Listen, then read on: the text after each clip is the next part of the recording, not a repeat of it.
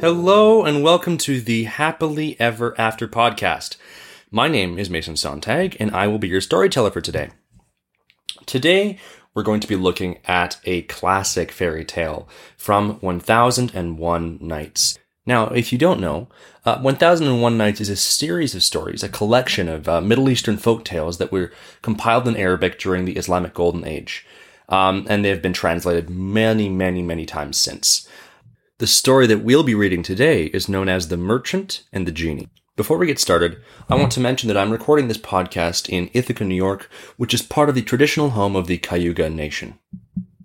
Ready? Here we go. There was once a merchant who possessed much property in lands, goods, and money.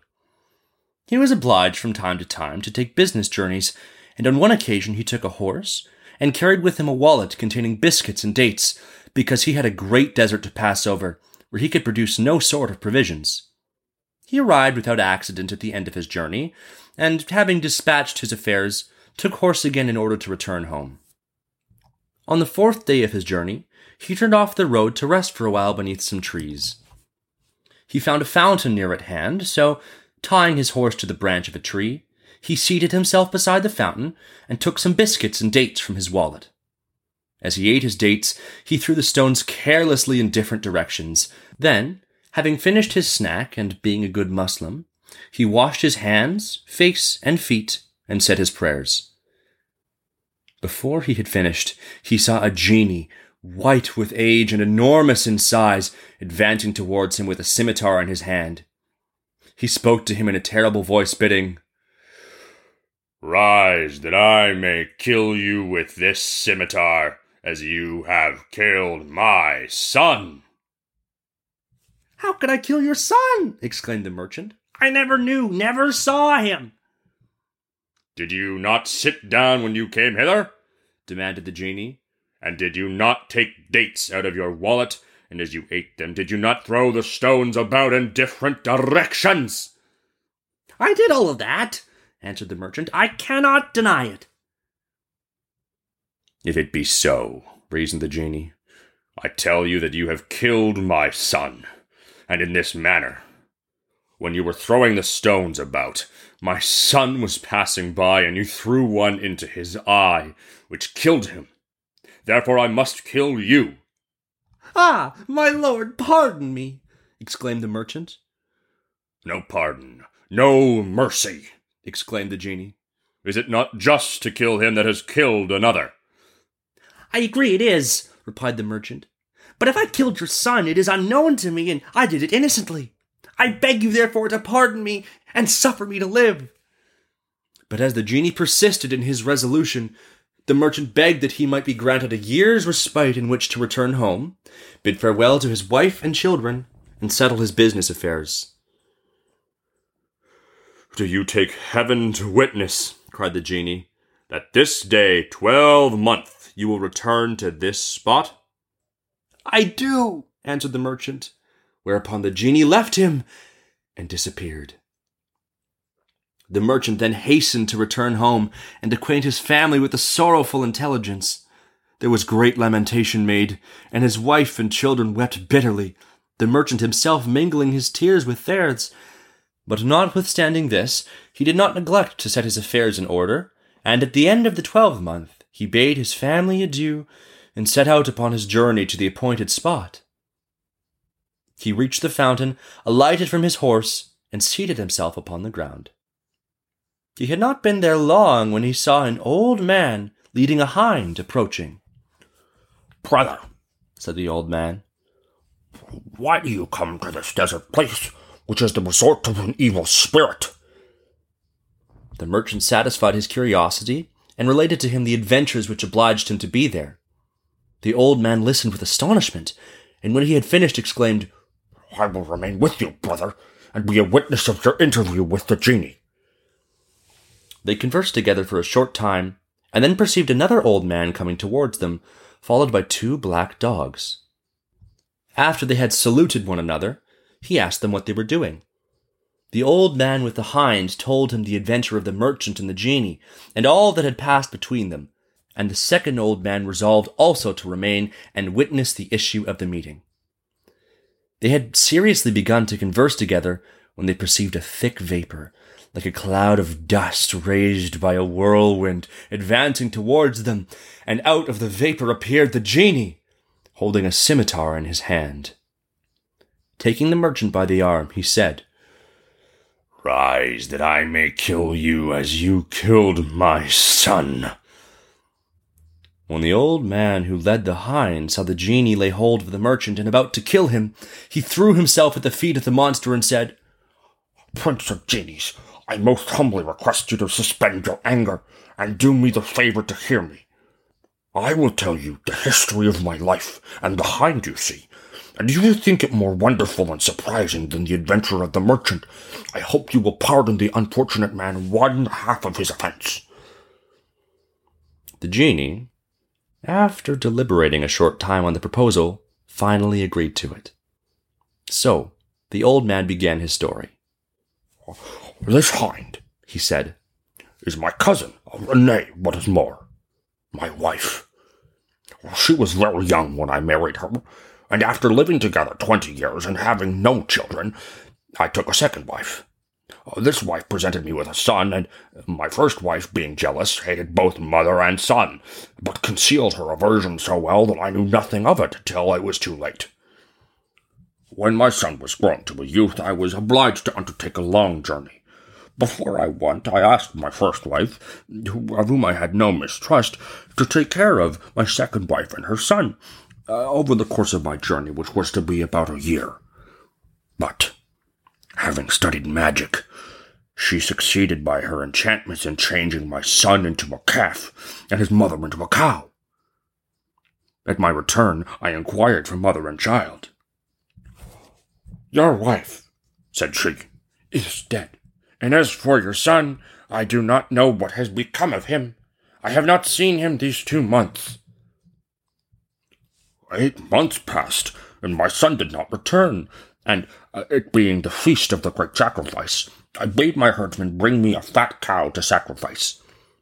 He accordingly brought me one, and having bound her, I was about to make the sacrifice, but she bellowed so piteously, tears falling from her eyes, that I could not bring myself to give her the blow, but delivered her to my herdsman, who took her away and slaughtered her. But when he came to skin her, he found her to be nothing but skin and bone. Take her yourself, said I, and dispose of her in alms or in any way you please, and if you have a fat calf, bring it to me in her stead. He returned shortly with a fat calf, and though I knew not the calf was my son, yet I could not forbear being moved at the sight of him. On his part, as soon as he beheld me, he made so great an effort to come near me that he broke his cord and threw himself at my feet as if conjuring me not to be so cruel as to take his life. I felt a tender pity for him, which interested me on his behalf, and I bade the herdsman take the calf home and bring me another one in his stead. Although my wife urged me again and again to make the sacrifice, I could not bring myself to do so, and the herdsman led him away. The following morning, the herdsman desired to speak with me alone. I come, said he, to communicate to you a piece of intelligence for which I hope you will return me thanks. I have a daughter that has some skill in magic. Yesterday, when I led the calf home, I perceived she laughed when she saw him, and in a moment after fell to weeping. I asked her why she acted two such opposite parts at one and the, the same time. Father, said she, the calf you bring to me is our master's son. I laughed with joy to see him still alive, and wept at the remembrance of the sacrifice that was made the other day of his mother, who was changed into a cow. These enchantments were made by our master's wife, who hated both mother and son. On hearing these words, I hastened to the house of my herdsman and asked his daughter if she were able to restore my son to his former shape. She answered me smiling, You are our master, and I well know that I owe to you, but I cannot restore your son to his former shape, except on two conditions. The first is that you give him to me for my husband, and the second that you allow me to punish the person who changed him into a calf. Having agreed to both of these conditions, the damsel took a vessel full of water, pronounced words over it that I did not understand, and addressing herself to the calf, exclaimed, O calf, if thou wast born a calf, continue in that form. But if thou be a man, and art changed into a calf by enchantment, return to thy natural shape. As she spoke, she threw water upon him, and in an instant he recovered to his natural form. Oh, we embraced each other tenderly, I then addressed him to these words. I doubt not but in acknowledgment to your deliverer you will consent to make her your wife, as I have promised. I consented joyfully, but before they were married she changed my wife into a hind, and this is whom you see. This is the history of myself and this hind. Is it not one of the most wonderful and surprising? I admit it is, said the genie, and on that account forgive the merchant one half of his crime.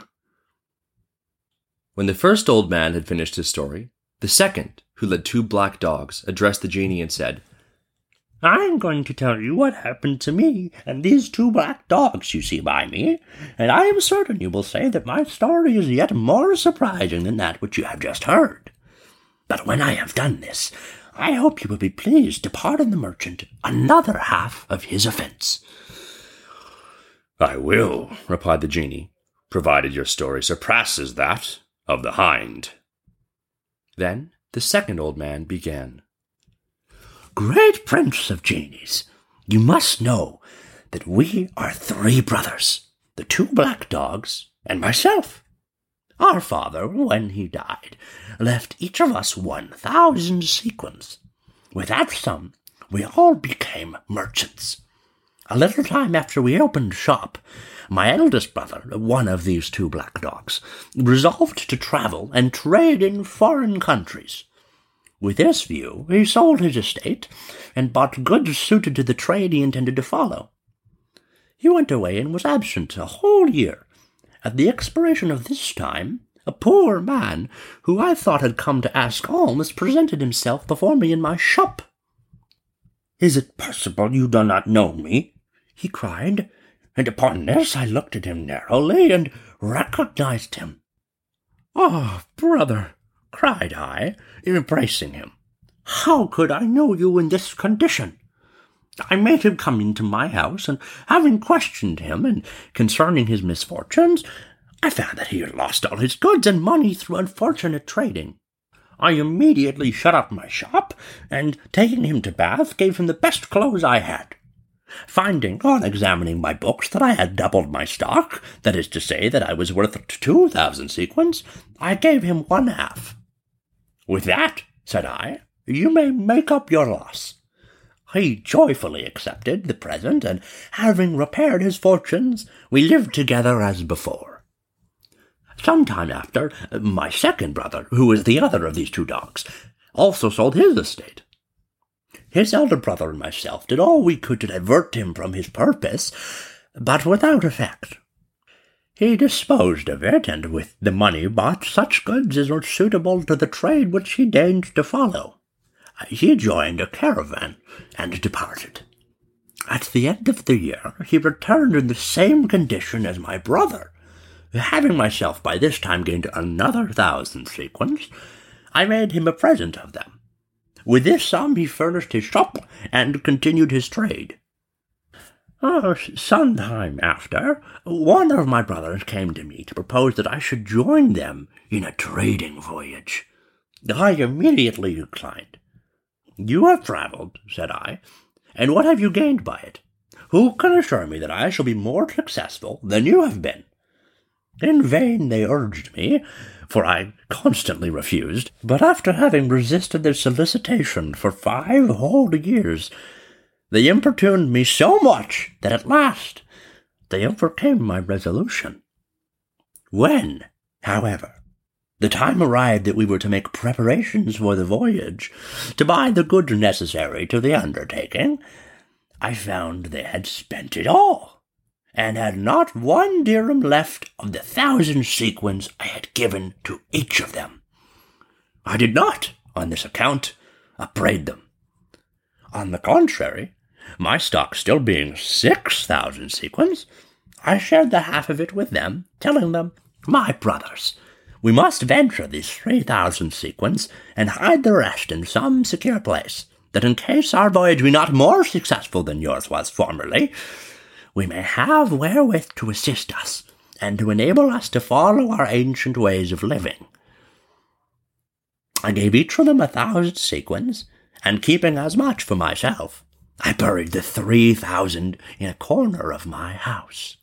We purchased goods, and having embarked on board a vessel, we freighted between us, uh, we put to sea with a favourable wind. After two months' sail, we arrived happily at port, where we landed and had a very good market for our goods. I especially sold mine so well that I gained ten to one. With the produce, we bought commodities of that country to carry back with us for sale. When we were ready to embark on our return, I met on the seashore a lady, exceedingly handsome, uh, but poorly clad. She walked up to me, kissed my hand, and besought me with great earnestness to marry her and take her along with me. She assured me that I should have all the reason in the world to be satisfied with her conduct, and begged me not to object to her on account of her poverty. And so at last I yielded, and ordered proper apparel to be made for her, and after having married her, I took her on board, and uh, we set sail. I found my wife possessed so many good qualities that my love for her increased every day.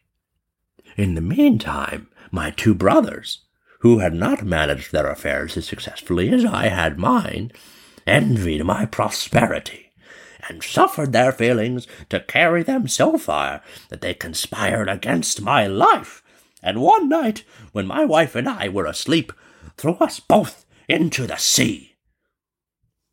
My wife proved to be a fairy, and by consequence a genie, so that she could not be drowned.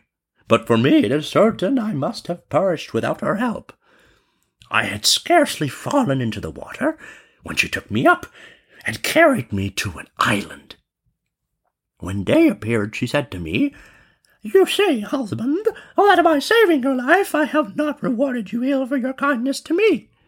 You must know that I am a fairy, and being upon the seashore where you were going to embark, I felt a strong desire to have you for my husband. I had a mind to try to prove your goodness, and presented myself before you in disguise. You have done generously by me, and I am glad of an opportunity of returning my acknowledgment. For I am incensed against your brothers, and nothing will satisfy me but their lives. I listened to this discourse with admiration, and thanked my wife the best way I could for the great kindness she had done me. But, madam, said I, as for my brothers, I beg you to pardon them. Whatever cause of resentment they have given me, I am not cruel enough to desire their death. I pacified her by these words, and as soon as I had concluded, she transported me in a moment from the island to the roof of my own house and then disappeared. I descended, opened the doors of my house, and dug up the three thousand sequins I had formerly secreted. I went afterwards to my shop, which I also opened, and was complimented by the merchants, my neighbors, upon my return. When I went back to my house, I perceived there two black dogs, which came out to me in a very submissive manner. I could not divine the meaning of this circumstance until the fairy, my wife, appeared and said, Husband, be not surprised to see these dogs. They are your brothers. I was troubled at this declaration, and asked her by what power they were so transformed. I did it, said she, or at least authorized one of my sisters to do it, who at the same time sunk their ship. You have lost the goods you had on board, but I will compensate you another way. As to your two brothers, I have condemned them to remain five years in that shape. Their perfidiousness too well deserves such a penance. At the end of that time, if you conduct them to my sister, who placed the enchantment upon them, she will remove it, and they will regain their natural forms. The five years being now expired, I am travelling in quest of my wife's sister, and as I passed this way I met this merchant and the good old man who led behind, and sat down with them. This is my history, O Prince of Genies. Do you not think it very extraordinary? I own it is, replied the genie, and on that account I remit the merchant the second half of the crime which he has committed against me. And with that, the genie disappeared. The merchant did not fail to make due acknowledgment to his deliverers. They rejoiced to see him out of danger, and, bidding him adieu, each of them proceeded on his own way. The merchant returned to his wife and children, and passed the rest of his days with them in peace. And they all lived happily ever after. That is all the time we have for today. Thank you so much for listening. Again, this was The Merchant and the Genie. If you liked or didn't like the story today, consider leaving a rating or a review. I'd love to know how I can improve this podcast. Is there a story that you might want to hear told? You can reach out to me and ask me at happilyEApodcast at gmail.com or on Instagram at happilyeverafter underscore podcast. Thanks so much. I'll see you next week.